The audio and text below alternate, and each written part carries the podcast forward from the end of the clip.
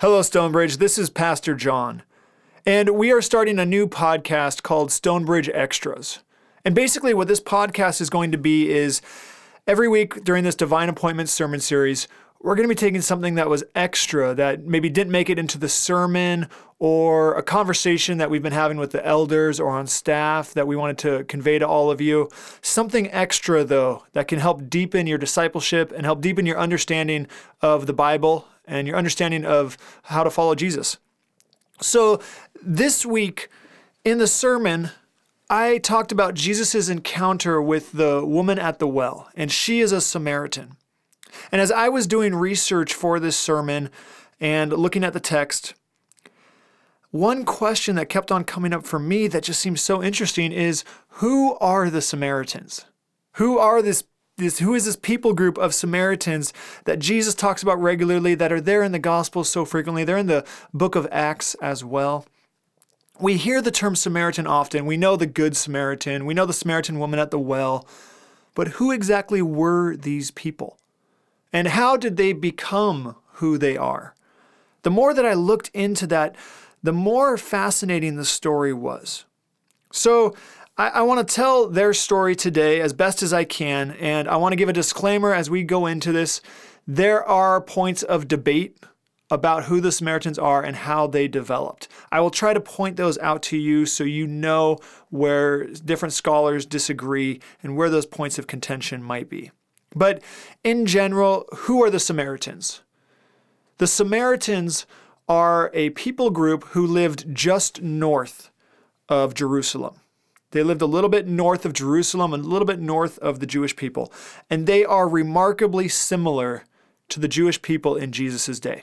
And in all sorts of ways, they are remarkably similar. They worship the same God. The God of the Old Testament is the God that the Samaritans worship as well. They had a very similar temple. It was at a different location, but the temple that was in Jerusalem, there was another one on Mount Gerizim that the Samaritans worshipped at. You can actually see this in Jesus' conversation with the woman at the well, when she says that the Jews believe that they should worship God in Jerusalem, but we believe that we should worship God at this mountain. That mountain is Mount Gerizim, where the Samaritans at one point had a temple that was very similar to the one in Jerusalem. They had a similar language. In fact, they had the same language that they spoke. And they had the Pentateuch, the same Bible. There's a Samaritan version of it that develops later, but at one point, both these groups used the same Bible, the Jews and the Samaritans. This is a remarkably similar group to the Jewish people. And yet, there was so much conflict between the two of them, between the Samaritans and the Jews. I mean, we're talking serious conflict. We're not talking about just like, I'm going to ignore you or say mean things about you or use slurs against you. We're talking raiding parties going into towns and slaughtering villages regularly. We're talking about two people groups who went to actual war against each other time and again. I mean, this was very serious conflict. So how do two people groups who are so similar, who have so much in common, grow to despise one another and to have these stark differences between each other? It's really a story that I'm going to tell here in three different acts. I think there's three stages that I could really determine and define in researching the Samaritans that really highlight how they have this break with the Jewish people. And in the first act, it's really dominated by civil war. If you go all the way back to the beginning of what we would consider the kingdom of Israel, like Israel is with Moses in the desert, they wander in the desert, then they come into the promised land, and they don't really have solid leadership for generations. They're ruled by these judges, and there's some corruption, and then the prophet Samuel is brought up, and then prophet Samuel anoints Saul to be the first king of Israel. But it's really under King David that what we think of as the kingdom of Israel comes about. And if you remember before that, Israel was a series of 12 different tribes that had some things in common, but they were not united in one kingdom at that stage in the nation of Israel. David unites them and creates one large kingdom. And it's these 12 tribes that are brought together. And under David and under his son Solomon, Israel prospers. They have large boundaries. They become a regional powerhouse, and they're running the show. But then Solomon dies. And after Solomon dies, his son cannot hold this kingdom together. And the 10 northern tribes stage a civil war. They stage a revolt, and they overthrow the southern kingdom of Judah. So 2 tribes are down there with Judah, and 10 tribes become the nation of Israel. The northern kingdom and the southern kingdom is what they're called. The northern kingdom is the 10 tribes of Israel. Southern kingdom is the 2 tribes of Judah. This, I believe, is the beginning of the separation of the Samaritans and the Jewish people, because the capital of Judah becomes Jerusalem, or remains Jerusalem. The capital of the northern nation of Israel becomes Samaria. So you can start to see Samaritan developing there, from the capital being Samaria. So any time that there's a civil war, you're going to have a lot of similarities, and yet you're going to have a profound sense of betrayal. And that's what we have here. And you can see this in the Bible. The writers of the prophets from the southern kingdom of Judah, which is the majority of the prophets, they are angry with the northern kingdom for separating. They blame the northern kingdom. They point out how the northern kingdom is not faithful. And when the northern kingdom sets up their own temple at Mount Gerizim, the southern kingdom is furious with this, because Jerusalem is where the temple is. Jerusalem is where God worships. So that's the beginning of the separation. That's the first act of this story. In Act 2, the dominant theme is exile. Because what happens is the northern kingdom is attacked by the empire of Assyria.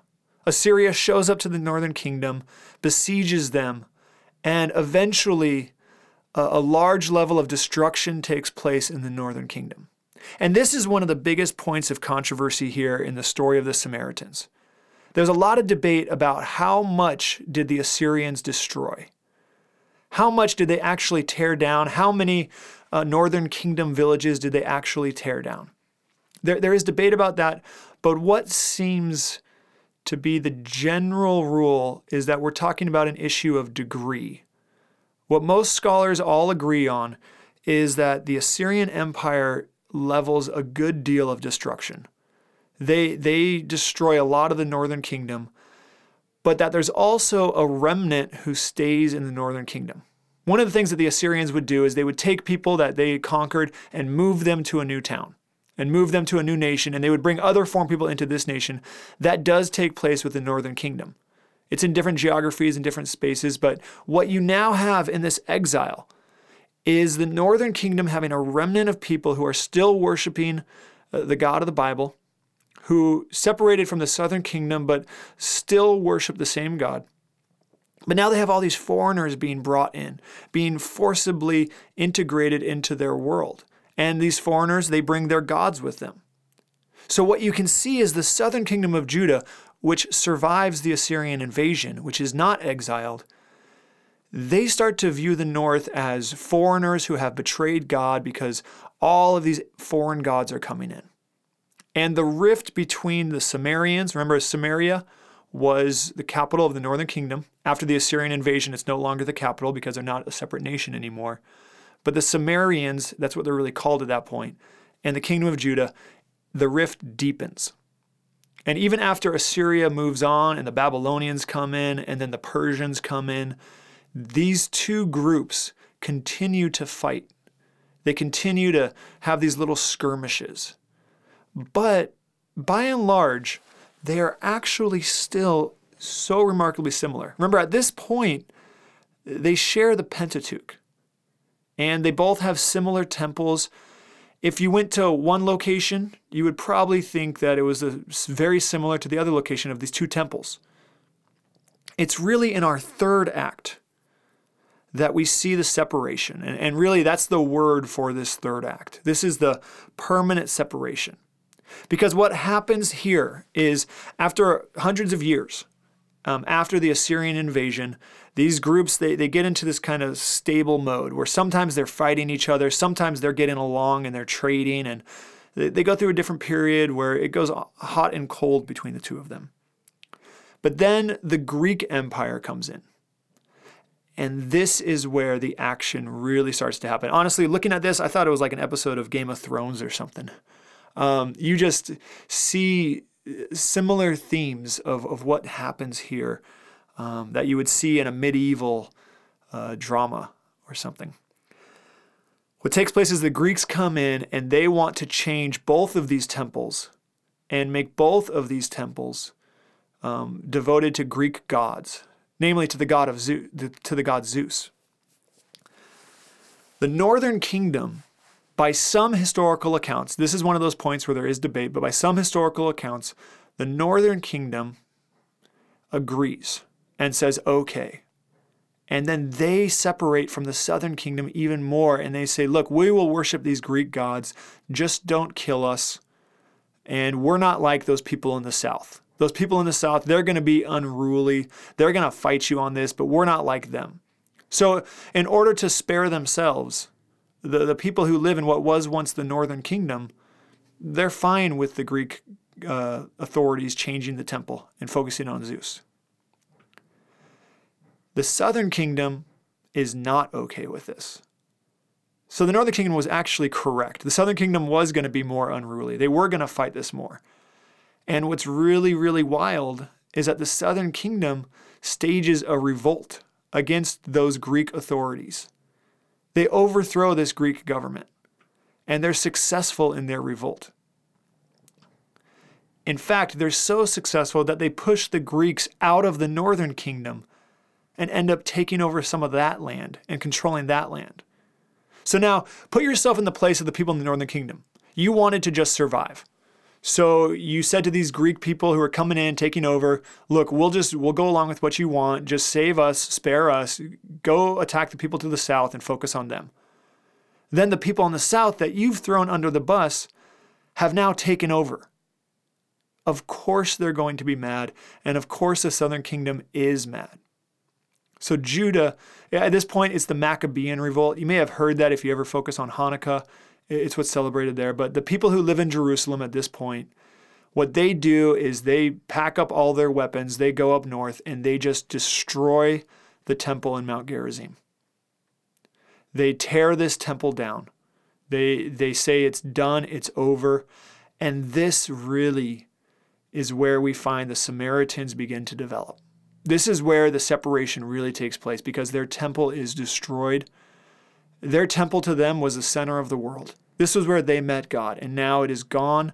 And the people who live in Jerusalem, the southern kingdom descendants, they're the ones who tore it apart. So at this point, what we see is the Samaritans, they completely rewrite their Pentateuch. They rewrite their Bible, and they say, we are completely done. That is where the separation takes place. And that's really in those three acts there. The civil war, the exile, and then the separation of the temple, and then the rewriting of the Pentateuch. That is how we have the Samaritans develop, who are so similar to the Jews, yet so much animosity is between these two. I would think that this might be, to try to put this into our terms, let's imagine that the Civil War in the United States was successful. Let's imagine that the Confederate States of America became an actual separate nation. You can imagine the level of animosity that would develop between the North and the South in two different countries who have been at war with one another but had so much in common. So let's say that goes on for a couple hundred years, the two states coexisting, skirmishing, fighting, squabbling with each other. And then let's say, and this is now my sci-fi nerd coming out, that a bunch of alien invaders from outer space come and want to take over all of the land. And at that point, the South, who has separated from the North, who initiated a civil war, says, okay, we'll side with you aliens. We're cool with this. We will become your servants. Just don't kill us, and just know these people to the North, they're going to fight you on this.